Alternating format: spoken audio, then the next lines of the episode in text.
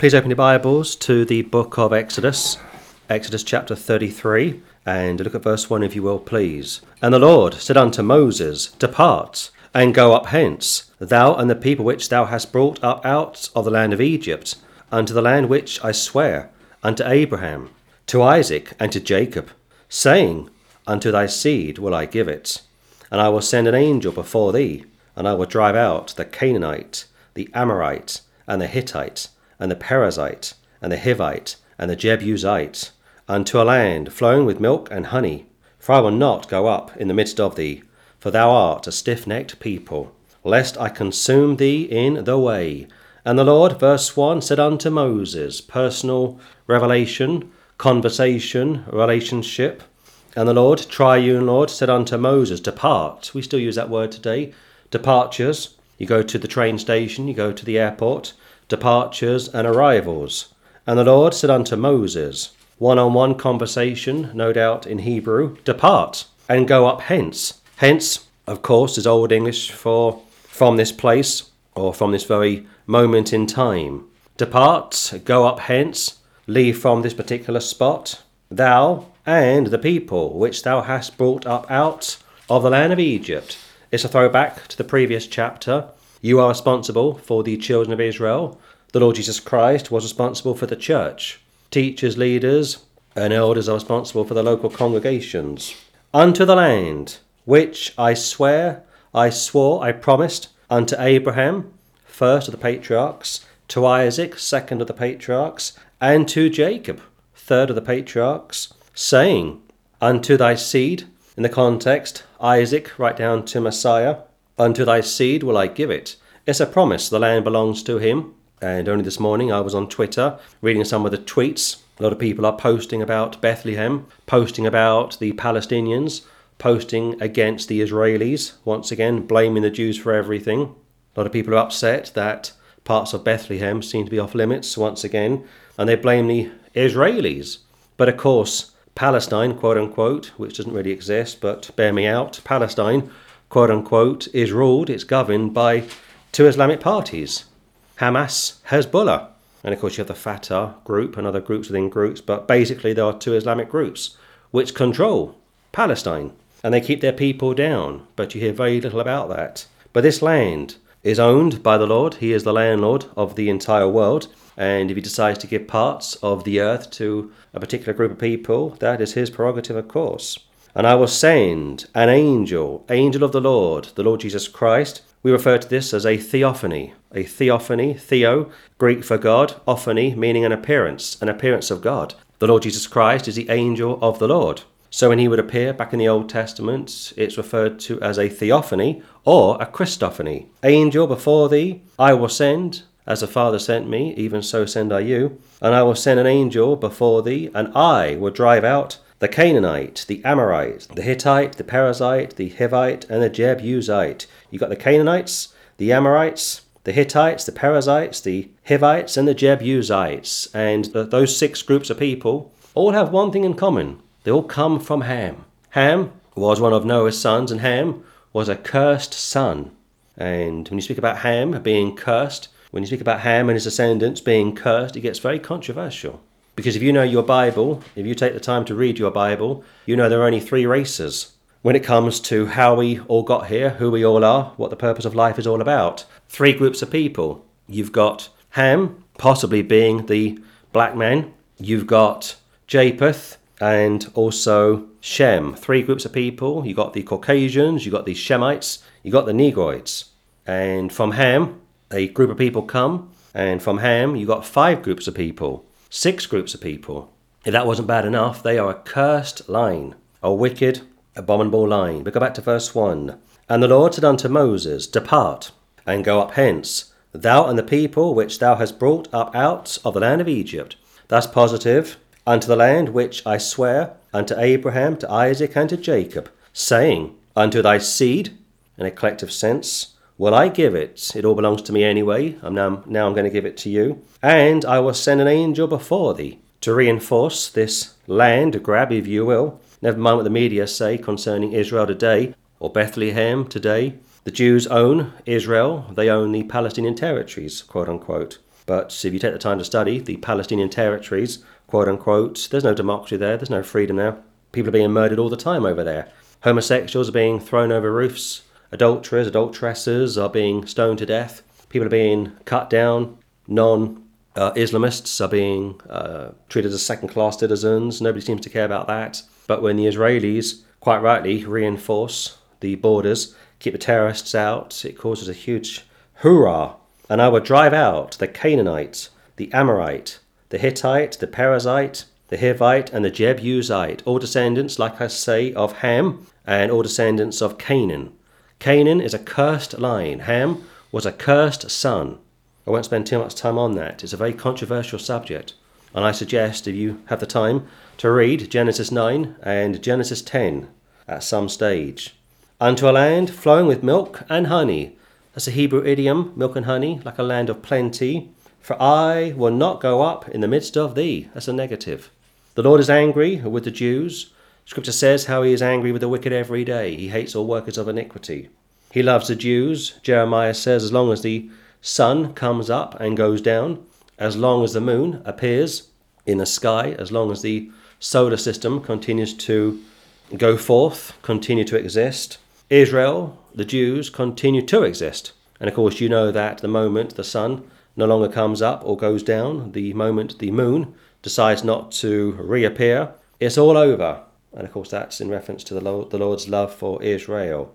Unto a land flowing with milk and honey, for I will not go up in the midst of thee, for thou art a stiff necked people, lest I consume thee in the way. So the entire theme of the Old Testament does appear to be how like 90% are against Jehovah and only 10% are for him. Luke 18, Jesus said when he comes back, will he find much faith on the earth? He would say how the road to uh, destruction is broad and the entrance into heaven is narrow, and few there be which find the way. This also goes back to free will. Free will is a biblical doctrine. Don't ever be uh, convinced otherwise. The Lord is sovereign, yes, of course, but man has free will. And the two, as I said over the years, work side by side. Look at verse 4. And when the people heard these evil tidings, they mourned, and no man did put on him his ornaments, ornaments like jewelry, like donning sackcloth and ashes. If you think back to 1894, there was a French captain called Captain Dreyfus. And Captain Dreyfus was a very brilliant officer. He was Jewish uh, via birth. And this very brave French soldier fell foul of his superior officers, a lot of anti Semitism in Israel back in the 19th century. And this French officer would uh, fall foul of his French officers, was accused of treason. And he was sent to Devil's Island. He was put in solitary confinement. He was there for several years. People knew that he was innocent, and a second trial uh, was launched. And they found him guilty again because they couldn't afford to lose face. And eventually, the French president had to intervene and pardon Captain Dreyfus. But before he was sent to Devil's Island, 1895, he had a defrocking incident. Uh, basically, he was put online, put on display. All of the officers were there, and he was forced to stand to attention. His superior officers walked over towards him, snapped his sword, took off his hat, ripped off his uh, pips, basically humiliated him. All done in public, of course, and that public court martial went down in French history.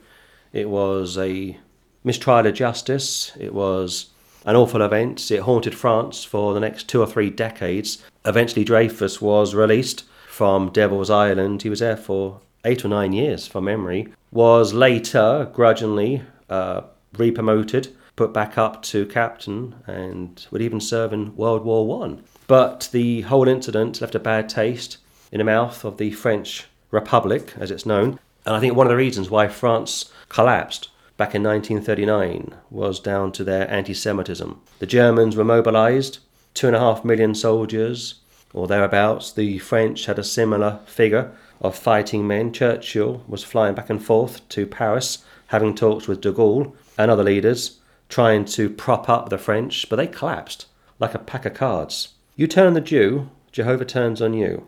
That's all there is to it. You say that Israel is an unbelief today, it makes no difference. Moses would be an unbelief, but he was still greatly beloved. Aaron would be an unbelief, but was still greatly beloved. And the top three, Abraham, Isaac, and Jacob, uh, from verse 1 were greatly beloved, but they all had their shortcomings. There's something about the Jews where you need to be very, very careful. And we are very sensitive at this ministry when it comes to Israel. We stand with Israel, we support the Jews, but we also will call out at times uh, things they get wrong, if they overreact or if they are seen to be anti Christian. John the Baptist took on the Jewish leaders. The Apostle Paul would also take on the Jewish leaders. But John didn't hate Israel. John didn't hate the Jewish people, nor did the Apostle Paul. And therefore it's imperative for those of us which are premillennial to also be careful. Look at verse 3 and 4 again. A land flowing with milk and honey, that will be fulfilled during the thousand year reign. For I will not go up in the midst of thee. Not straight away he won't, later he will. That's reminiscent to John chapter 7, when the Lord's brothers would say to him, Go up to Jerusalem, see your people, so on and so forth.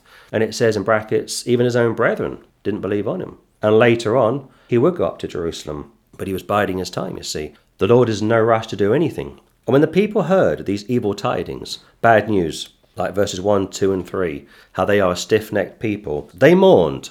Mourn over your sin, always good to do so. Second Corinthians speaks about godly repentance, sorrow unto repentance, aimed at saved people, not unsaved people. And when the people heard these evil tidings, they mourned, and no man did put on him his ornaments. Ornaments back in the Old Testament was a picture of identity. In a sense, this is a loose uh, picture of one's uh, standing with the Lord. If you fall foul of the Lord, if you get into sin, if you never repent of your sin, you temporarily lose your garment. John says over in Revelation that some will appear at the judgment seat naked and ashamed. Still saved, of course, but they have strayed from the Saviour, never came back to the Saviour, and as a result, they will appear at the judgment seat naked, barren. Overnight, a friend of the ministry put a video up, and he is now separated from a very famous King James Bible believing Christian. I shan't name him. And he basically can't go any further with this character in the King James community because this superstar in the King James community is a heretic teaching another plan of salvation, teaching that people can be saved by their works, and yet Isaiah said, Our righteousness is as filthy rags. We are nothing in the sight of the Lord. Isaiah would say he was a man of unclean lips. And yet, and yet, incredibly, some of these people have been to seminary, know Hebrew and Greek, very intelligent, and yet they think that people can make it to heaven on their own backs or by their, via, uh, via their own good works. They've got no chance. And this brother, a friend of our ministry, has quite rightly separated from this superstar Christian. I salute him, and I'll be commending him later today. But ornaments, like I say, a picture of identity, a picture of standing, a picture of one's relationship with the Lord. Go back to Captain Dreyfus. Back in 1893, he was arrested in 1894. He was court martialed 1895, was sent to Devil's Island and he thought he would probably never get out. His wife divorced him, the pressure was too much. His own children, I mean, think about his children having to read about their father in the paper every day. Traitor, Dreyfus, selling secrets to the enemy. I mean, France, like the Americans, are a very patriotic people. Nothing wrong with that, of course. And the French thought this guy is a traitor. And of course, treason, uh, back in the day, would result in capital punishment. But he was able to come through it. A lot of people rallied behind his family, and uh, he was uh, he was later released. But to see him standing on parade, there was a movie made about his life called "I Accuse," made back in 1954, uh, starring Jose Ferrer. Watch it; it's a good movie. He's on parade. His superior officer walks up and down the line, starts to strip him of his clothing, humiliates him. You are a traitor, and yet it was made clear in the movie that they knew he wasn't, but he was a scapegoat, basically. He was Jewish, you see. Hatred of the Jews, nothing new under the sun, of course, and that's one of the reasons why I think France was so severely punished. First World War, and especially Second World War. Look at verse 5. For the Lord had said unto Moses, Say unto the children of Israel, Ye are stiff necked people, rebellious, unthankful, ungrateful, always kicking against the mercies of the Lord. And before you start to kick the Jews, kick yourself. Aren't you a stiff necked person? I can be stiff necked, I can be stubborn. Just before the service began, I was talking to Patrick about this brother in America friend of the ministry who's taken a stand against a superstar Christian, and I said uh, he's done the right he's done the right thing, a good thing. But of course, nobody wants to be corrected. Who wants to be corrected? Who wants to go on camera and say I got it wrong? I went to seminary for five or six, seven years, or I, I was taught languages, I was taught church history, and I've now been corrected by somebody who didn't go to seminary. Who wants to do that? Would you want to do that? Would you want to lose face? You're told to. The real marks of a humble person is accepting rebuke and correcting your heresy. For the Lord had said unto Moses, Say unto the children of Israel, vicariously the church, Ye are a stiff necked people. I put myself in that category. I can be stubborn. I can be rebellious. I've made mistakes over the years. I've had to correct my theology. I've had people contact me over the years saying, You got this wrong, you got that wrong. And I've had to check carefully, and a few times they were right and I was wrong. Put my hands up to it. I'm not infallible. I don't claim to be infallible. No teacher is infallible. The Jews weren't infallible. You're not infallible. The church isn't infallible. The true marks of a true humble Christian is humility, and yet it's the hardest to learn. I will come up into the midst of thee in a moment and consume thee. He could have done that.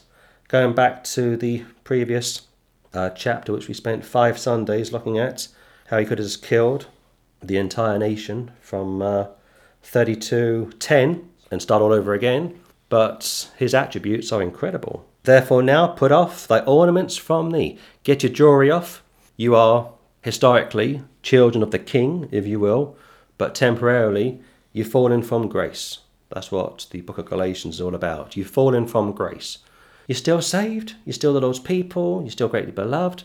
Don't think you can lose your salvation. You can't, but you can lose your state. You can fall. You can apostatize. You can go backwards. You can start to become guilty of heresies, become a heretic. Heretics, for the most part, are saved people. This superstar that I'm thinking about this morning, I personally think he's a fake. And I've said that over the years. I don't think he's actually saved. I think he's a charlatan. I think he's been able to jump on the bandwagon. He has the gift of the gab, basically, has a huge presence online, and yet his whole demeanour seems fake. His whole personality seems fraudulent. But he has the right words. He's like the Mormons. They quote the King James Bible, and it sounds all very good and proper until you start to check out what they say mm. carefully. And then you realize they are preaching another gospel, another Jesus, another God. And then, of course, you feel a fool, don't you? Because you've been endorsing such a person, such a church. And that's why it's so imperative to check out yourself. Paul says over in 2 Corinthians, check out yourself. Are you in the faith? Not are you saved, are you in the faith? Are you walking with the Lord? Are you having a proper relationship with the Lord? Or are you following teachers, preachers, churches? You understand, I'm sure. Stiff necked people come up into the midst of thee in a moment and consume thee.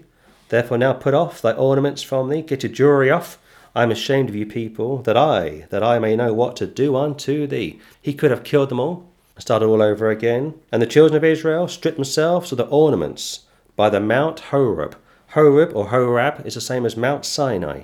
Same place in Egypt. Some of your reference Bibles will say this Mount in Horab or Horeb is in Saudi Arabia. I don't believe that.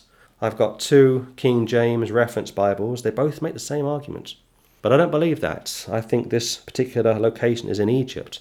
I think it's uh, St. Catherine's Monastery, run by the Greek Orthodox Church in Egypt. One of our sisters went there two or three years ago while she was in Israel, took a slight detour into Egypt. And of course, Mount Sinai, Mount Horeb would be connected forever with Moses, and it would be connected forever with Elijah. Both went up there, both would fast for 40 days and 40 nights. 7. And Moses took the tabernacle and pitched it without the camp, afar off from the camp, and called it the tabernacle of the congregation. And it came to pass that every one which sought the Lord went out unto the tabernacle of the congregation, which was without the camp. This is probably Moses' tabernacle, his own private tabernacle, his own tent. There is some confusion as to which tabernacle this is. Uh, it does appear to me, anyway, this is probably his own tabernacle, his own abode. Uh, buildings per se were something which the Egyptians would enjoy. The Jews were travelling people. And I've used a crude analogy over the years, like a travelling circus, basically. You travel 15, 20, 25, 30 miles, you set up uh, your camp for the night and you sleep through the night, obviously. And the next day you take down the tent and on you go. And Moses took the tabernacle and pitched it without the camp, outside of the camp. Hebrews says we are to bear the Lord's reproach, we are to visit him, we are to worship him afar off. From the camp and called it the tabernacle of the congregation. And it came to pass that every one which sought the Lord went out unto the tabernacle of the congregation, which was without the camp. So you have the main camp area, and then outside of the camp you have the tabernacle of Moses. Later he would erect a physical tabernacle, a picture of the temple. Today, our bodies are the temple of the Holy Ghost. Outside of the camp denotes a uh, physical area of separation. Just this morning, I was reading, uh, reading an article online which slightly surprised me uh, concerning the Beckenhams. And uh, David and his wife Victoria Beckenham have had their two children baptized. One is 14, one is 8. And I thought, why would they be doing that? Why bother? And I met a few years ago, I think it was Victoria Beckham, uh, who was into the Kabbalah. And now they are baptizing their children in some trendy Church of England set up, probably somewhere in London. Baptism is to do with one's identity with the Lord Jesus Christ. The Beckhams are baptizing their children because of some perhaps publicity stunts. Maybe Victoria is having a crisis of faith. Maybe she's having a middle age crisis. A lot of people, when they hit the Middle Ages, start to panic. Where's my life gone? What have I done with my life? I may have made five or six, seven or eight, nine or ten million pounds, have a few Oscars, have some golden golden discs, still very popular, but where has my life gone? What have I done with my life? Let's get religion. And to see their two children, both in their teens, or one almost in their teens, the other one in their teens, being baptized in a Church of England, Anglican Church in London, look bizarre. But when you are baptized, you are telling the whole world you are saved that you belong to the Lord Jesus Christ, that you are sharing in his reproach. The thought of the Beckenhams, uh, Beckhams, excuse me, being identified with the Lord's reproach is a joke. It's also blasphemy. But here, Jews, Old Testament, not able to go straight to the Lord, having to approach Him via the patriarchs. Be mindful of that as well. Contrast that to today. To today, we go straight to the Lord.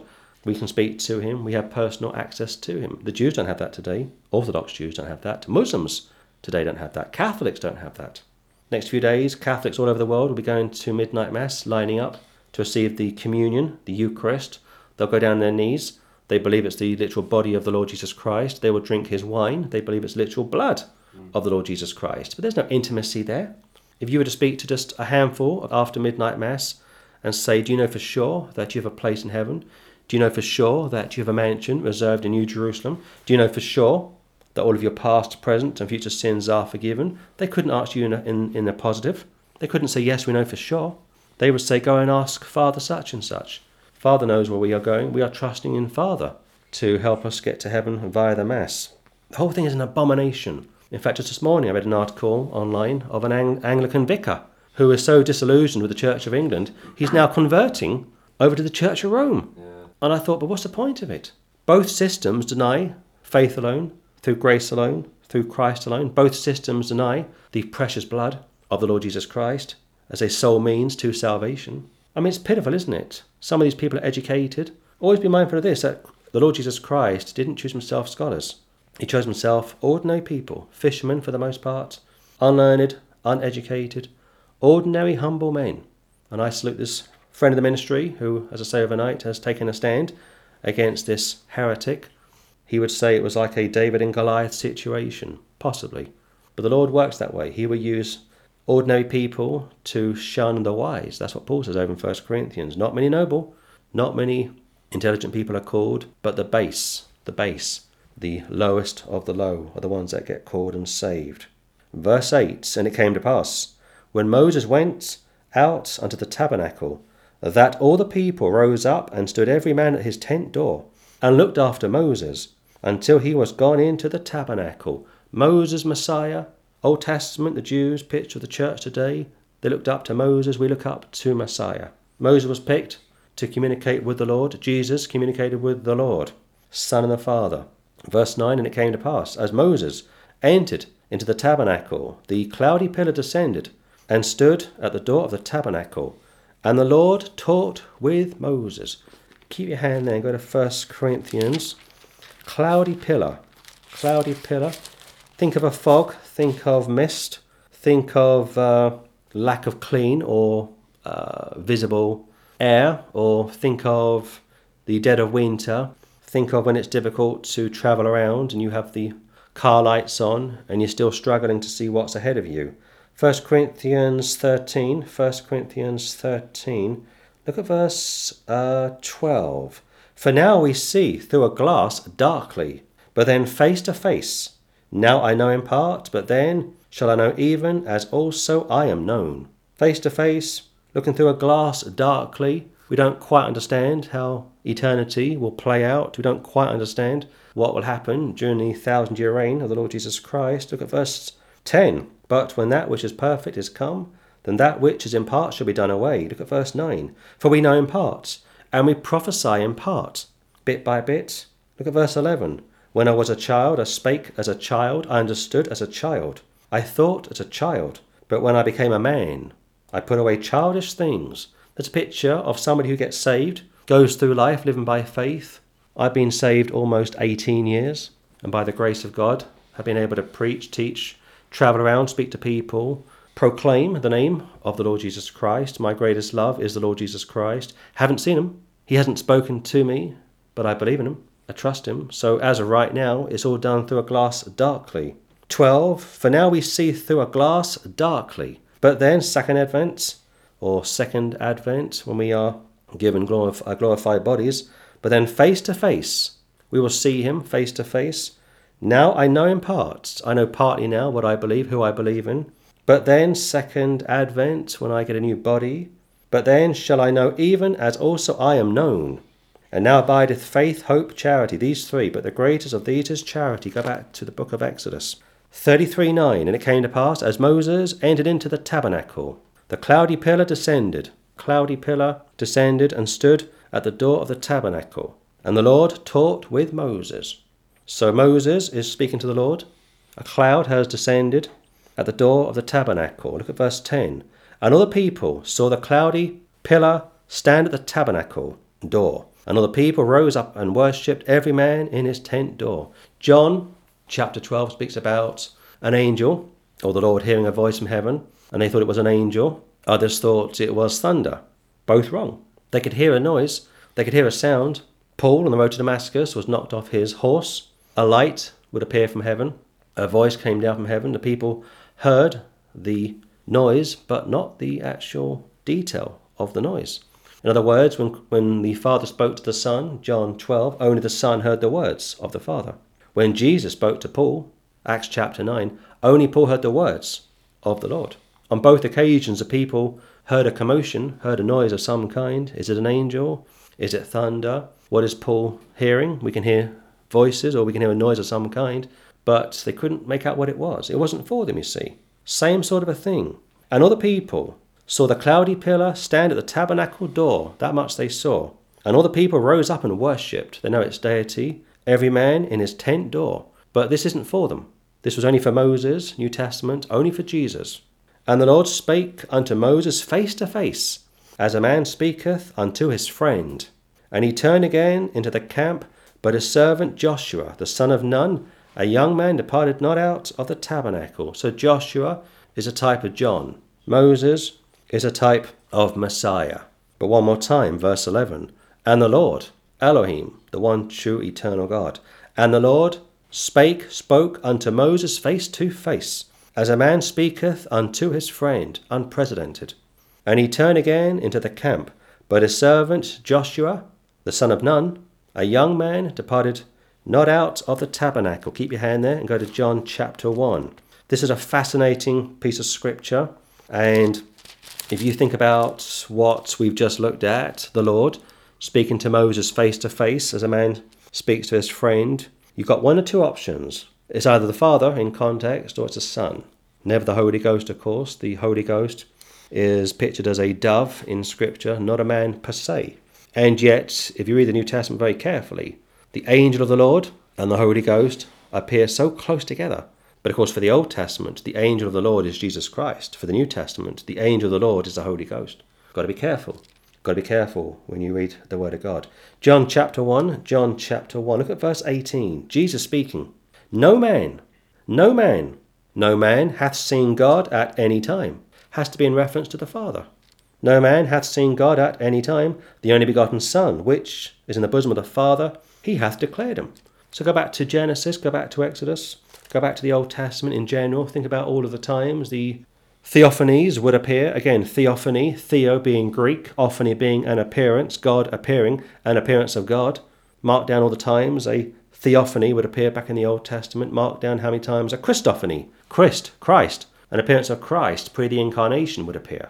Dozens of times. And yet, not one of those times does it concern the Father. Go back to the Garden of Eden. Adam and Eve are hiding from the Lord. They hear his voice, they hear the sound of him walking in the garden in the heat of the day. He calls out to them. They respond to him. A conversation takes place. But who are they communion with? Who are they conversing with? Who are they fellowshipping with? It's the Son of God, of course. No man hath seen God at any time. The only begotten Son, which is in the bosom of the Father, he hath declared him. One more. Go to John chapter 14. John chapter 14. When we get into Trinitarianism, it basically comes down to being along the lines of this one in being, three in person. One in being, three in person. Most people will split with friends not down to doctrine, but down to personalities. It shouldn't be that way. And this friend of our ministry has split with his friend, this superstar, like I say, over doctrine. And I commend him for that. People put up with far less and sometimes far more and still won't separate. John chapter 14, John chapter 14, look at verse 7. If ye had known me, ye should have known my Father also. And from henceforth ye shall know him and have seen him, my Father. Jesus Christ is not the Father, the Father is not Jesus Christ. Please get that clear. If ye had known me, ye should have known my Father also. And from henceforth ye know him, and have seen him. 12. Verily, verily, I say unto you, he that believeth on me, the works that I do, he shall do also, and greater works than these shall he do, because I go unto my Father. My Father, and yet this gets lost on so many people. Jesus Christ is not the Father, the Father is not Jesus Christ. And here, Jesus Christ is making it very clear. In fact, look at verse 9. Jesus saith unto him, Have I been so long time with you, and yet hast thou not known me, Philip? He that hath seen me hath seen the Father.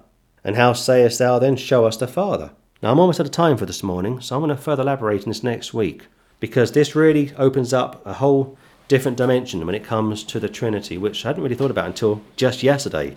But we're going to get into the glory of the Lord over the next two or three Sundays, and I'll say this uh, very briefly that when it comes to the Lord's glory, when it comes to who the Lord is, his glory is far more than creation, the Exodus, miracles, incarnation, resurrection, the rapture, but the Lord's glory is his eternal attributes.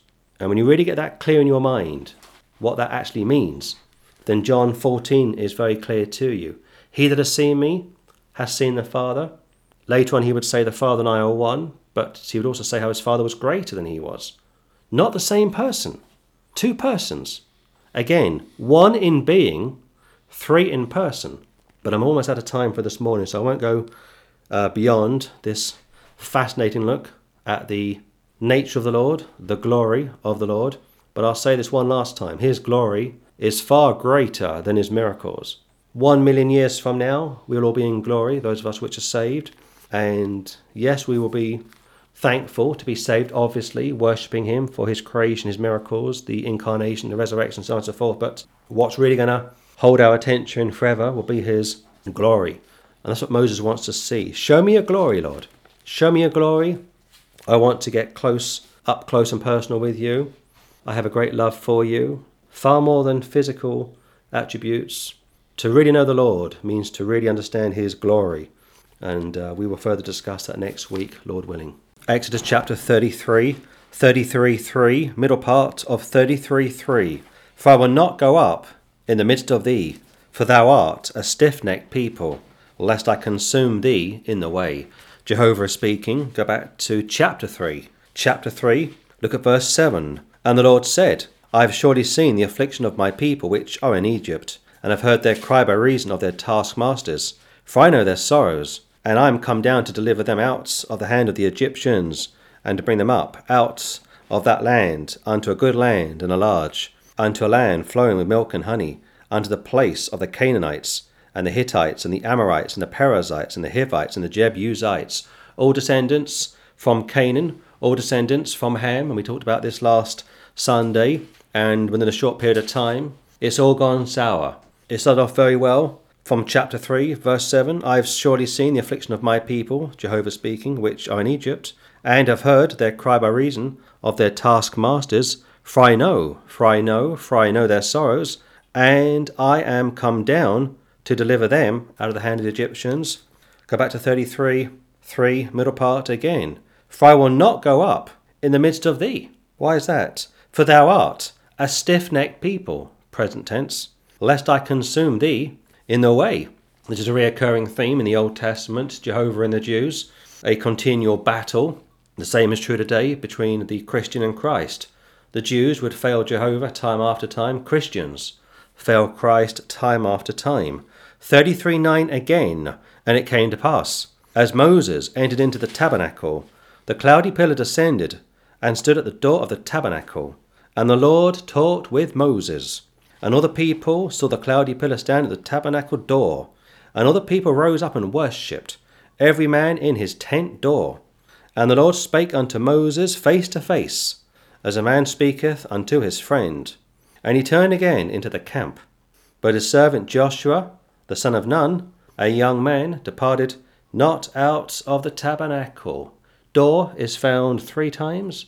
The Lord Jesus Christ would refer to himself as the door. Moses sees the Lord face to face. They have a conversation, and we talked about this last week. And I'll discuss that in much more depth this morning. Look at verse 12, please. And Moses said unto the Lord, See, thou sayest unto me, Bring up this people, and thou hast not let me know whom thou wilt send with me. Yet thou hast said, I know thee by name, and thou hast also found grace in my sight. A reoccurring statement. Noah found grace in the eyes of the Lord. For by grace are you saved through faith, and, and, uh, and that not of yourselves. It is a gift of God, not of works, lest any man should boast. And Moses said unto the Lord, a wonderful conversation, See, thou sayest unto me, Bring up this people. That was his commission, of course. And thou hast not let me know whom thou wilt send with me. Well, he's got Aaron to assist him, he's got Joshua to assist him, but he realizes this is pretty tough.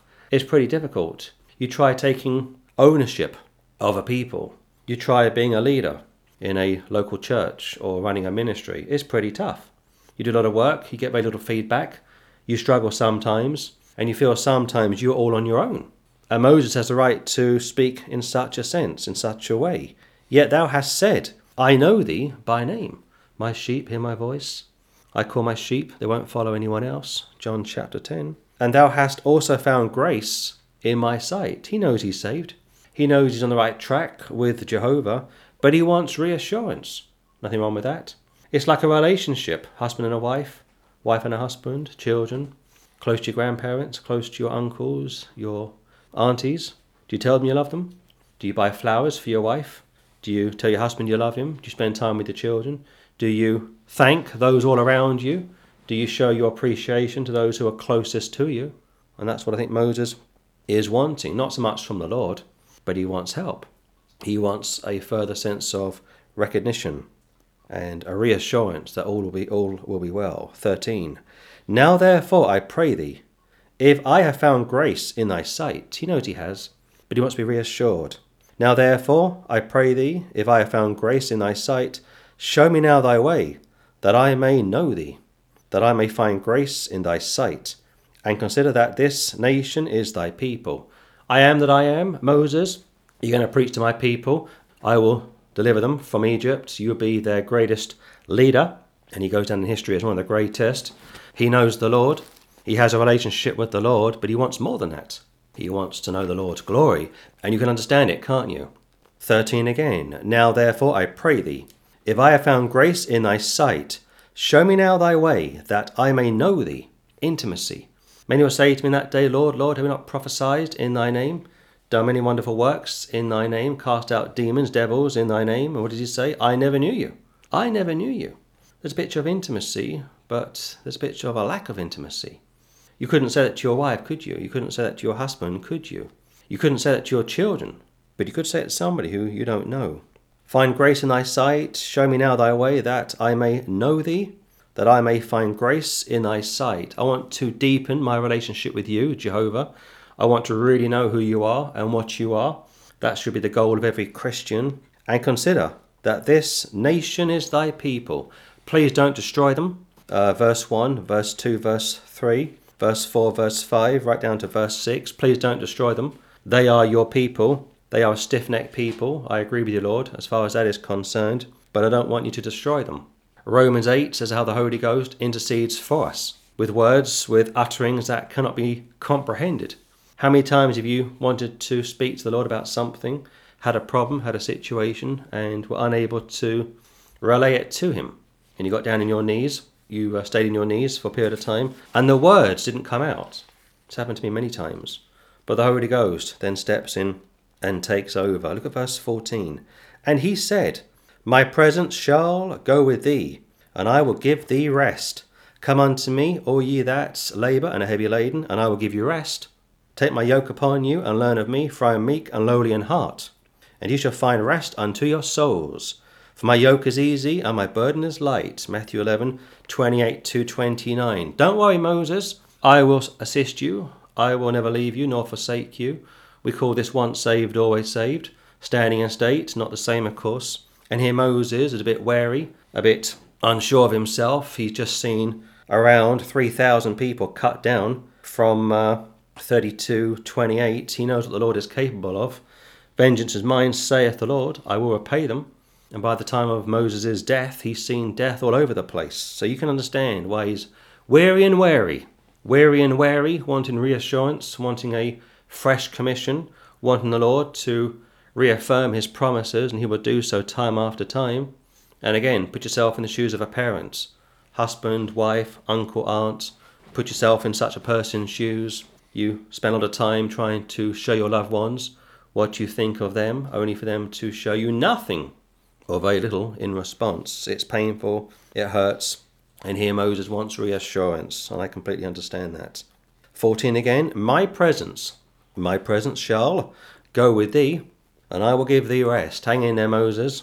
I'll get you through this. Once I commission somebody, I don't leave them hanging.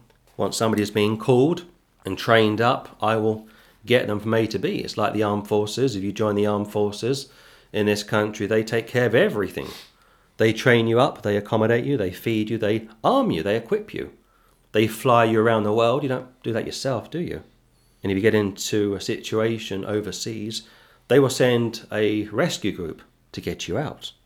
And it's the same as far as the Lord is concerned.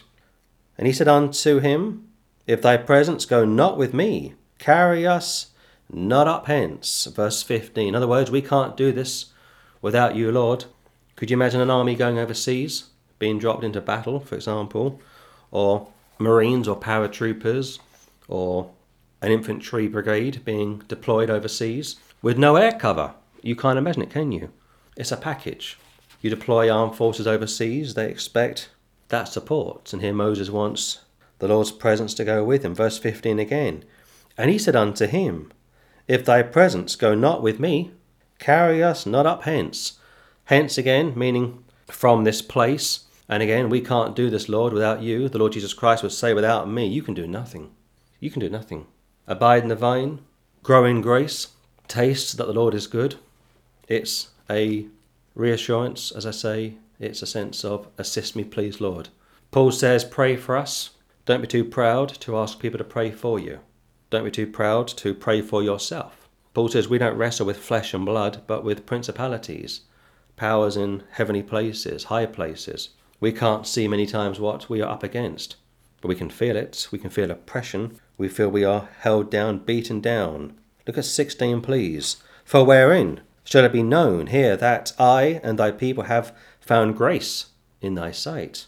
Is it not in that thou goest with us? So shall we be separated, I and thy people, from all the people that upon the face of the earth. Separation. A subject we don't hear much about today. And only this morning, I watched a clip online of the Archbishop of Canterbury going to Walsingham, a Marian shrine. I think it's the first time he's been there. And to listen to him speak, it was like listening to a Catholic. I can't tell you how happy I can't tell you how happy I am to be here, to see Our Lady, to experience uh, this wonderful place. Our Lady this, Our Lady that. Our Lady appeared back in the 10th century. Our Lady told the locals to build a house, a replica of her home in Nazareth. I mean, it's like listening to a papist speak. And he's dressed up as Catholics dress up. And I thought, you are no Protestant, you're no protester. You should be ashamed of yourself. He's no more a Protestant than Muhammad Ali or Ruby Wax. It's laughable. It's an abomination. And all these Catholics turning up in their thousands. Of course, you have to pay to get in. It's not free. There's merchandise to purchase, of course. It's a big business. Yeah. But he's no Protestant. He's not protesting against the Church of Rome. He's told to be separated. And I'll discuss that also this morning. For wherein shall it be known here that I and thy people have found grace in thy sight? Is it not in that thou goest with us? Please go with us, Lord. Reassure me you are going to go with us. So shall we be separated. Separation is found in both testaments. And like I say, most people don't want to talk about this. Most people are content to associate with unsaved friends, unsaved family. And I've, been, I've spent many years uh, discussing this. It is a fine line, I will grant you that. But one of the reasons why you are to separate is for your own welfare. And I'll discuss that also in a few moments. I and thy people from all the people that are upon the face of the earth. In the context, Gentiles. We're way back in the Old Testament, 1400 BC. Jehovah is dealing exclusively with the Jews.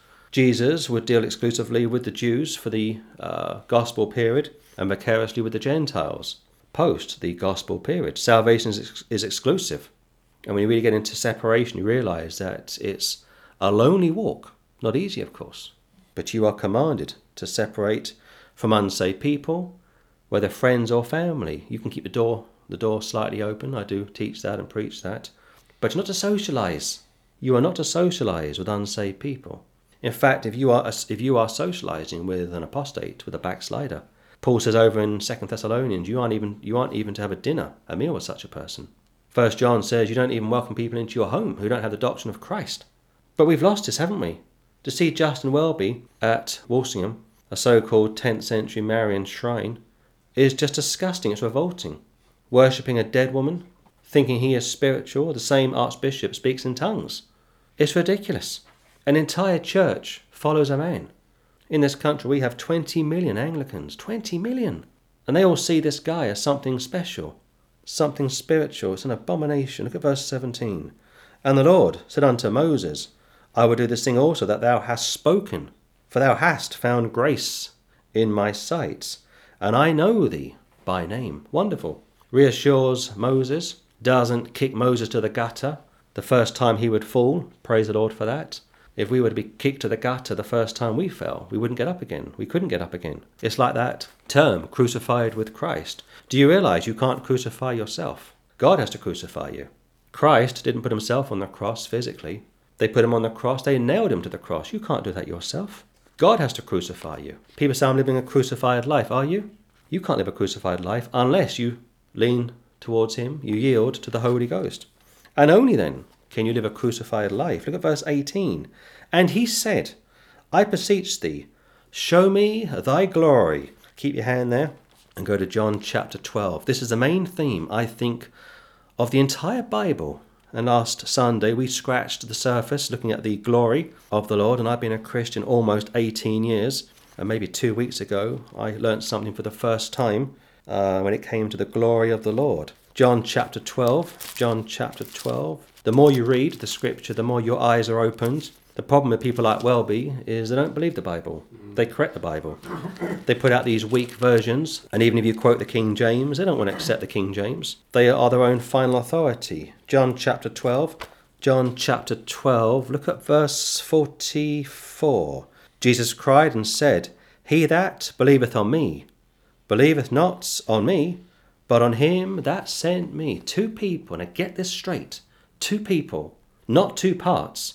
Jesus is speaking not just about himself, but about the person who sent him. One more time. Jesus cried, he spoke, he said, He that believeth on me, the just shall live by faith, believeth not on me, but on him that sent me. concerning his Father. Verse 45 And he that seeth me seeth him that sent me. Two statements. On the one hand, I didn't send myself, I was sent. And on the other hand, and he that seeth me seeth him that sent me. Go to chapter 14. This part of John's Gospel trips up many modalists, and it could be that the Lord has done this deliberately to trip up heretics, to trip up those that refuse to take the Word of God as it stands. John chapter 14, John chapter 14, look at verse 9. Jesus saith unto him, Have I been so long time with you, and yet hast thou not known me, Philip? He that hath seen me hath seen the Father. And how sayest thou then, Show us the Father? Now there's one of two views. Either he's speaking about physically seeing the Father when you physically saw him, and yet elsewhere he would say that the Father was greater than him. Elsewhere he would say how the Father and I are one. What's he really talking about? Go to chapter 17. John chapter 17. Now the question goes back to Show me your glory, Lord. Show me your glory. That was the, the request from Moses. I've seen your miracles, Lord. I've listened to you. You've spoken to me. We have a great relationship, but I want more than that. It was wonderful when he said to Moses, I am that I am. But Moses wants more than that. Uh, John 17. John 17. Look at verse 4. I have glorified thee on the earth. I have finished the work which thou gavest me to do. And now, O Father, glorify thou me with thine own self, with the glory, with the glory, with the glory which I had with thee before the world was. The Word is eternal. There's no time when the Word didn't exist. The Word is from everlasting to everlasting. When we worship the Lord Jesus Christ, we are worshipping deity. He didn't become the Word of God, He always was the Word of God. And now, O Father, Glorify thou me with thine own self, with the glory which I had with thee before the world was. Jump down to verse 22. Verse 22 And the glory which thou gavest me, I have given them, that they may be one, even as we are one. I in them, and thou in me, that they may be made perfect in one, and that the world may know that thou hast sent me, and hast loved them as thou hast loved me. Glory. I came to glorify you, Lord, concerning his Father, and I would glorify you. I've shown the apostles your glory. In other words, when they saw me, they saw you. Not in a physical sense, but far more than that. Going back to God's glory. God's glory is his character. Get this clear. God's glory is his character. Yes, the miracles are wonderful. Yes, creation is wonderful. Yes, Exodus, miracles, incarnation, resurrection, rapture, second coming, thousand year reign. It's all wonderful. But what's really incredible is the glory of the Lord. So when he says to Philip, He that has seen me has seen the Father, he's referring to the glory of God, God's character, God's very being, not being God the Father. And of course, Israel has a father, and Israel's father, according to Isaiah 9, is Jesus Christ. Get that clear as well. Go back to the book of Exodus. Exodus chapter 33, Exodus 33 18. And he said, I beseech thee, show me thy glory. I beseech thee, meaning I'm praying with urgency, I implore you, I am begging you, please show me your glory. And he shows him his glory. Look at verse 19. And he said, I will make all my goodness pass before thee, and I will proclaim the name of the Lord before thee, and will be gracious to whom I will be gracious, and will show mercy on whom I will show mercy. Keep your hand there and go to Romans chapter 9.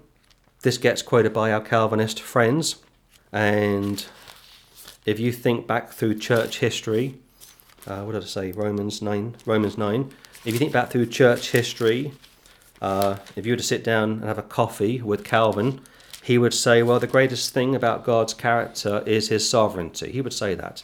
If you were to sit down with Wesley and have a coffee with him, he would say the greatest aspect to the glory of God would be his holiness. But if you sat down with me over a coffee. I would say that the greatest aspect to the glory of the Lord, his character, would be his love, his mercy, his patience. Holiness is all very well, but I'm not a very holy person. Uh, sovereignty is all very well, but I lack faith. I lack faith. So those two aspects of the Lord's character don't always reassure me. What reassures me is his grace, his compassion, and his love. Romans chapter 9, Romans chapter 9, look at verse 15. For he saith to Moses, I will have mercy on whom I will have mercy, and I will have compassion on whom I will have compassion. Almost word for word from the book of Exodus, one more time. For he saith to Moses, I will have mercy on whom I will have mercy, and I will have compassion on whom I will have compassion. Jump down to verse 18. Therefore hath he mercy on whom he will have mercy, and whom he will he hardeneth. That gets cited, but one more time. Therefore hath he mercy on whom he will have mercy, and whom he will he hardeneth. And most Calvinists stop there, and they say, well, there you are, you see, predestination, limited atonement, irresistible grace. But they don't take you to chapter 11. Go to chapter 11. Chapter 11, chapter 11. Look at verse 32. For God hath concluded them all in unbelief, that he might have mercy upon all. One more time. For God hath concluded them all in unbelief, Jew and Gentile, that he might have mercy upon all. He's not willing that any should perish, but how all should come to repentance. Jesus Christ would cry over Jerusalem, would put up with cursing, cussing, blasphemy, would put up with ridicule, would put up with lack of faith from his own friends and family. Going back to the real glory of the Lord is his character. Not some physical thing, it's who he is, it's, it's what he is. Wesley was partly right, holiness, yes. Calvin, sovereignty, yes. But for my point of view, is going to be his love, his mercy, his patience. It's going to be grace, compassion, faithfulness, forgiveness, and justice. God is also very slow to anger. Go back to the book of Exodus. Much like a well balanced parent, you don't slap your children around the moment they misbehave. You should discipline your children, and the, the Lord will discipline his children. Hebrews says if you're not disciplined, you are illegitimate, basically. You are a bastard. But a good parent will get the whip out every so often. God gets the whip out every so often. Exodus chapter 33. Exodus chapter 33. Look at verse 20. And he said, Thou canst not see my face, for there shall no man see me and live. So, back in the Old Testament, pre the incarnation, you've got Christophanies, theophanies, you have deity appearing in physical form. It could be through an angel, uh, it could be in the person of a prophet, a messenger, even Balaam and uh, Balak were used by the Lord to communicate with the Jews and also the Gentiles. And this goes back to what we discussed last Sunday. Who is speaking? Is it the Father? Is it the Son? Is it the Holy Ghost? Well, Jesus would tell us how no man has seen God at any time. John 1.18, and he's referring to his Father. But here, it could be that the Father is partly in the picture, but in a limited sense. And he said, Thou canst not see my face. You can't physically see my face, and yet from 9, 10, and 11, this pillar, which came down from heaven, spoke face to face with Moses. It could also be that the tent that Moses was in at this point of time shielded Moses. The tent could have been a shield, and therefore Moses, who was inside the tent, got a glimpse of God from outside of the tent. Going back to this middle wall of partition, which Paul speaks about in the book of Ephesians. It's hard to really get the uh, full picture here. It's like a shielded part of the Old Testament, but if I understand the scripture particularly well, I think what's probably happening is Jesus Christ is in the picture. Jesus Christ is speaking, and Moses is getting a glimpse of the Lord Jesus Christ, but not a full glimpse. But fast forward to the Gospels, God Almighty, it says how God was manifested in the flesh, is on the earth. They see him, they dine with him, they enjoy his physical company, and they see the Father's full glory, not in a physical sense, but in a spiritual sense. In other words, when they see Jesus Christ walking, speaking, living, dining, existing, if you will, they see the Father inside of him. But Jesus Christ is not, is not the Father. And I'll keep preaching that until the day I die. 21. And the Lord said, Behold, there is a place by me, and thou shalt stand upon a rock. The Lord Jesus Christ is the rock of all ages. So again, the door found four times, verses 9, 10, 11 would suggest this is Jesus uh, speaking. The rock, uh, 21, could be in reference to the Lord Jesus Christ, the rock of all ages. I will build my church upon this rock. And that always gets quoted by our Catholic friends. But of course, it's not Simon Peter, it's Christ. 1 Corinthians chapter 10. Keep studying, people. Study, study, study. If Justin Welby spent as much time studying the scriptures as he does hanging around with apostates, unsaved people, he'd be a Bible scholar by now. But of course, he knows to do just that. It's going to be difficult. He's going to cost. It's going to cost him friends. And it shall come to pass while my glory passeth by. There's our word again. And it shall come to pass while my glory passeth by that I will put thee in a cleft of the rock, and will cover thee with my hand while I pass by. Jesus is the Father's right hand man. I will cover you, picture of imputation. I will wrap you in myself. I will put you into the body of Christ. I will cleanse you. I will give you imputation. And it shall come to pass, while my glory, while my glory passeth by, that I will put thee in a cleft of the rock, and will cover thee with my hand while I pass by. We go back to verse 19. I will make all my goodness pass before me, and I will proclaim the name of the Lord before thee. The name of the Lord, I am that I am. El Gibbor, Elohim, Jesus Christ, Yeshua, uh, Yahweh, he has many names. Uh, El Elyon, uh, Jehovah Shalom, he has many names, but it's more important to understand not just his name, but his character.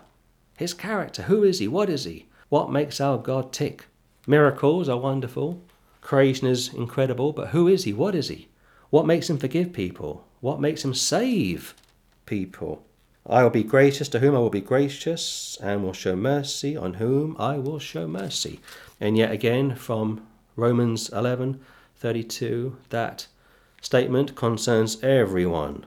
But 33:23, and I will take away mine hand, and thou shalt see my back parts, but my face shall not be seen. Go to Romans chapter 5. Romans chapter 5. The Bible is like a soccer match, or the Bible is like an opera, or the Bible is like a movie. Every movie, every opera, every soccer match is in two parts the first part, the second part. Uh, if the Lord gave you everything all at once, it would be a anticlimax. It'd be disappointing. Romans chapter five. Romans chapter five. Look at verse six. For when we were yet without strength, in due time Christ died for the ungodly. He died before we were even conceived. And if you really think about the atonement, it'll blow you away. You can't be lost.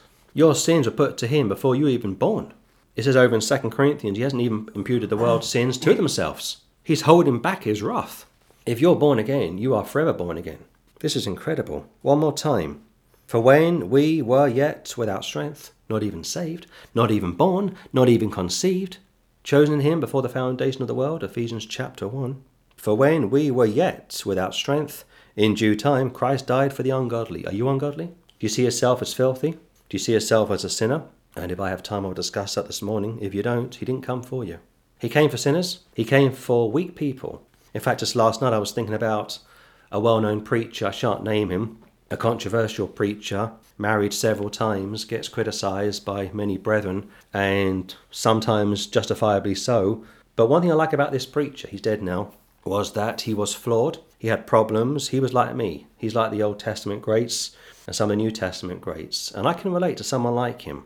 I can't relate to somebody who's always had a clean, perfect life. Got saved 50 years ago, never failed, got everything spot on, is a real pillar in his or her community, never put a step wrong. I can't connect with that person. Maybe you can. Maybe you can, but I can't connect with that person. I'm very interested in people who fall, fail. People like John Wesley, people like George Whitefield, very controversial characters, John Knox, another one. Those are people who I can relate to, and those are the people that are found in the Old Testament. I don't listen to some preacher who's been married 50 years and his wife's saved, his children are saved, his grandchildren are saved. I can't relate to that person. I've got unsaved family. And when you have unsaved family, unsaved friends, you can relate to somebody who doesn't have a completely saved family. And that's why some of these preachers who are controversial are so interesting to listen to. You can connect with such a person. For scarcely, verse 7, for a righteous man will one die, yet peradventure, for good man, some would even dare to die. That's possibly so. If you go back through World War II, World War One, there were good people who uh, sacrificed their lives for others. Uh, Maximilian, Maximilian Kolbe was it? Maximilian Kolbe, Kobe, yeah. a Catholic priest, Yeah. allowed somebody to uh, take his place, or he took somebody else's place, I should say. Eric Liddell took the place of somebody else. I'm not saying these are saved people. I'm not saying that. But they did take a stand. And this ex, was he a priest or papist? Priest, He was a priest, took the life of somebody, or took the place, I should say, of somebody else. Auschwitz, Auschwitz and uh, Liddell in China China. basically died in the place of somebody else. It does happen, but it's rare. For when we were yet without strength, in due time Christ died for the ungodly, for scarcely for righteous man would one die, yet peradventure, perhaps, for a good man, some would even dare to die, but we're not good, are we? We aren't good, we don't deserve to be saved. But God commended his love toward us, and that while we were yet sinners, Christ died for us. Much more then, being now justified by his blood, get that clear. Justified by his blood. 90% of Christendom don't believe that, don't understand that. And that's why 90% of Christendom are going to perish. Matthew 7 21 to 23. I never knew you, depart from me, you workers of iniquity. Because they didn't believe the blood could save, basically. Devastating. Much more then, being now justified by his blood, we shall be saved from wrath through him. Go to Ezra chapter 3. I'm running out of time, but I want to squeeze a few more verses in. Ezra chapter 3, people think uh, Jeremiah and Lamentations are really uh, poignant books, and they certainly are, but Ezra and Nehemiah come pretty near to really highlighting the glory of the Lord, the love of the Lord. Uh, Ezra chapter 3, Ezra chapter 3, look at verse 11. And they sang together by course in praising and giving thanks unto the Lord. They took it in turns to praise the Lord one more time. They sang together by course, took it in turns in praising and giving thanks unto the Lord. Why? Because he is good, for his mercy endureth forever toward Israel. And all the people shouted with a great shout when they praised the Lord, because the foundation of the house of the Lord was laid. Worship him, praise him, put your hands up in the air. Paul says you can do that. And you see where the charismatics get some of their ideas from. But many of the priests and Levites and chief of the fathers, who were ancient men, that had seen the first house, when the foundation of this house was laid before their eyes, wept with a loud voice. And many shouted aloud for joy, so that the people could not discern the noise of the shout of joy from the noise of the weeping of the people. For the people shouted with a loud shout, and the noise was heard afar off. They're back in the land, the wall is going up, but some of the older gentlemen remember the good old days and they are uh, they are sad that is come to this. Go to chapter six. I got a tear in my Bible. I ripped this a few weeks ago by mistake. I was very upset about that. Ezra chapter 6, Ezra chapter 6, look at verse 21.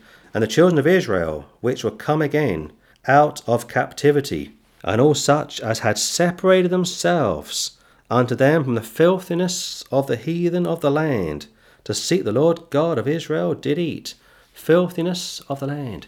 Do you see your unsaved friends and family as filthy? Do you? Or do you rub along with friends and family? We've just had Christmas come and go. I spent an hour with my family over Christmas, so did Patrick. That was our max, one hour. Couldn't do two hours, I couldn't stomach three hours. One hour was our max. Two days ago, Patrick was in town and he bumped into a brother giving out tracts. And he said, How are you? And he said, Fine. And he said, How was your Christmas? And he said, Okay. And he said, uh, Are any of your family saved? And he said, Well, just my mother. And he said, Every Christmas I dread going to visit one of my two brothers' homes. TV is on, people are sitting around, drinking, eating. And thankfully, he said, My mother had a headache. And after an hour, I was able to use that as an excuse. Praise the Lord. Praise the Lord, he said, to take her home. Separation, it's found in both testaments, but it's rarely preached. Most Christians will not, will not separate from unsaved friends and family, most Christians will not separate from backslidden apostate Christians. They won't separate. And when they don't separate, the Lord chastises them. And the children of Israel, which will come again out of captivity, and all such as had separated themselves unto them from the filthiness of the heathen of the land. That's what God thinks of unsaved people. To seek the Lord God of Israel did eat, and kept the feast of unleavened bread seven days with joy, for the Lord had made them joyful and turned the heart of the king of Assyria unto them, to strengthen their hands in the work of the house of God, the God of Israel. Go to chapter 9.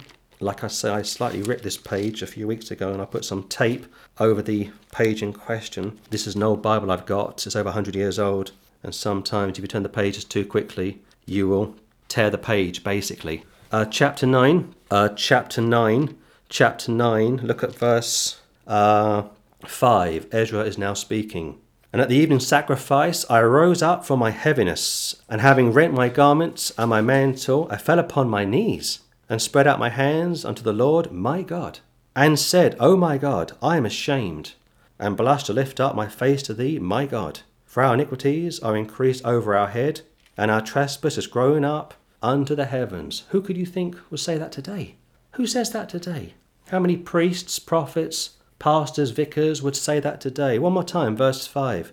And at the evening sacrifice I rose up from my heaviness, my heaviness, and having rent my garments and my mantle, I fell upon my knees and spread out my hands unto the Lord my God, and said, O my God, I am ashamed and blush to lift up my face to thee, my God. For our iniquities are increased over our head, and our trespass is growing up into the heavens. Get on your knees, basically. If you are a Christian, if you have sinned, if you have apostatized, if you're hanging around with unsaved people like Welby, or some of these Protestant leaders hanging around with Catholics, I got an email a few days ago from a brother in America saying, Why are so many Protestants hanging around with Catholics mm. outside abortion clinics? What do they have in common? They can't agree on the gospel. They have a different gospel, a different God, a different plan of salvation. Why are they hanging around with Catholics? Because it's political, you see. But there's no time to discuss that this morning. Uh, jump down to verse 10. And now, O our God, what shall we say after this? For we have forsaken thy commandments, which thou hast commanded by thy servants the prophets, saying, The land unto which we go to possess it is an unclean land, which the filthiness of the people of the lands, with their abominations, which have filled it from one end to another with their uncleanness. Can you relate to this? Does, is this your mother? Is this your father? Is this your son? Is this your daughter? Can you relate to any of this? Or do you think your kids are good kids? Are your parents good parents? Are your family all saved? Do you all read the Bible together? Do you all pray together? Do you all work as a unit? This is what Ezra and Nehemiah is all about. Like I say, Jeremiah comes pretty near, uh, and uh, Lamentations is pretty near as well. But these two books will blow you away, humble you if you are saved. Now, therefore, verse 12 Give not your daughters unto their sons, neither take their daughters unto your sons, nor seek their peace of their wealth forever, that ye may be strong and eat the good of the land and leave it for an inheritance to your children forever. You can't marry non Jews. And for today, you can't marry unsaved people. If you have children who are yoking up with unsaved people, you can't do it. You cannot do it. I can think of one brother who married an unsaved woman. He's still with her, unhappy. He was saved, and he still married her, knowing that she wasn't saved. You can't do that. You cannot do that. It's one thing if you are married before you got saved, in which case you stay as you are, 1 Corinthians chapter 7, and you pray and hope that your spouse will get saved. But if you are saved, love the Lord, and you are dating, engaged, marrying, or about to marry someone who isn't saved, it's a sin. It's a sin. And after all that is come upon us for our evil deeds and for our great trespass, seeing that thou, our God, has punished us less than our iniquities deserve, and has given us such deliverance as this, should we again break thy commandments and join in affinity with the people of these abominations? Wouldst thou not be angry with us till thou hast consumed us? so that there should be no remnant nor escaping. Is separation. He demands separation. God is a jealous God. Look what Christ did for us. Left heaven, came to earth, lived a pretty rough life, was nailed naked to a cross. The apostles, all but one, were murdered for their faith in the Lord Jesus Christ. And yet we expect to cruise through life as Christian people, spending a lot of time with unsaved friends and family. You can't do it, people. You cannot do it. Listen, I'll say this I can think of one couple, and the woman, the wife of this couple, is estranged from her parents, ridicules her parents online, which I think is disgraceful, dishonors her father and mother, the fifth commandment, honor thy father and mother. Her parents are both religious people, and yet she doesn't want to associate with them because they're not on the same page as she is. You can't do that. You can't dishonor your parents while at the same time yoking up with unsaved people backslidden people. It doesn't work. Should we again break thy commandments and join in affinity with the people of these abominations? Wouldst thou not be angry with us till thou hast consumed us? So that there should be no remnant nor escaping. O Lord God of Israel, thou art righteous. For we remain yet escaped, as it is this day. Behold, we are before thee in our trespasses. For we cannot stand before thee because of this. There's too much sin in the camp, and that's the problem. Far too much sin in the camp. And because there's too much sin in the camp, there's no answer of prayers. Nehemiah chapter 9. Nehemiah chapter 9. The more I study separation, the more I see how imperative it is, and yet it's neglected by most people because most people don't want to take a stand. And yet, this brother we saw a few days ago took a stand and uh, was much better for it. Nehemiah chapter 9. Nehemiah chapter 9. Look at verse 16. But they and our fathers dealt proudly, and hardened their necks, and hearkened not to thy commandments. It's a reoccurring theme, isn't it? And refused to obey, neither were mindful of thy wonders that thou didst among them, but hardened their necks, and in their rebellion appointed a captain to return to their bondage. But thou art a God ready to pardon. Amen. Gracious and merciful. Amen. Slow to anger. Amen. And of great kindness. Amen. And forsookest them not. That's what I think is really the character, the nature, the glory of the Lord. Yes, I love the miracles and I read about the miracles and I get a great blessing every time I read the Bible. But I want to connect with the Lord on a much deeper level, as did Moses. Show me your glory, Lord. Show me your glory. I'll give you one final one. Go to Matthew chapter 12. People say, well, this is the Old Testament, James. You shouldn't be quoting the Old Testament so heavily. You shouldn't be leaning so heavily in the Old Testament. Uh, back in the Old Testament, if you back chatted your parents, you were put to death, which is true and also during the thousand year reign. If you back uh, chat your parents, you are also put to death. Uh, Matthew chapter 12. Matthew chapter 12. I always say this keep the door open if you can with unsaved friends and family, but don't get too close. Don't get too close. Uh, Matthew chapter 12. Look at verse 46. While he yet talked to the people, behold, his mother and his brethren stood without, designed to speak with him. His biological mother, half brothers and sisters, a family affair. While he yet talked to the people, behold, his mother and his brethren stood without, outside, desiring to speak with him. And then one said unto him, Behold, thy mother and thy brethren stand without, designed to speak with thee. Your family are outside, Jesus. Your family wanted to speak to you, Jesus. Can you stop preaching? Can you make some time for them? Then one said unto him, Then one said unto him, Behold, thy mother and thy brethren stand without, designed to speak with thee. But he answered and said unto him that told him, Who is my mother, and who are my brethren? What a thing to say! Who is my mother? Who is my brethren? And he stretched forth his hand toward his disciples and said, Behold, my mother and my brethren. Verse 50 is the key. For whosoever, for whosoever shall do the will of my Father which is in heaven, the same is my brother and sister and mother. That's the key. Once your family are born again, they are your real family, but until they are born again, they are not your real family. You won't spend eternity with your unsaved parents, your unsaved spouses, your unsaved children. You'll spend eternity with the body of Christ, brothers and sisters in the Lord. So we will close it there by the grace of God. We've been able to cover this chapter in two Sundays. I've gone over time for this morning, so my apologies for that. Uh, but I wanted to take a slight detour and show you Nehemiah, Ezra, the real glory of the Lord, the character of the Lord, who he is, what he is, what's imperative, what's really important. A perfect, loving God who's merciful, compassionate, shows uh, forgiveness and justice. Yes, on top of being holy, yes, on top of being sovereign.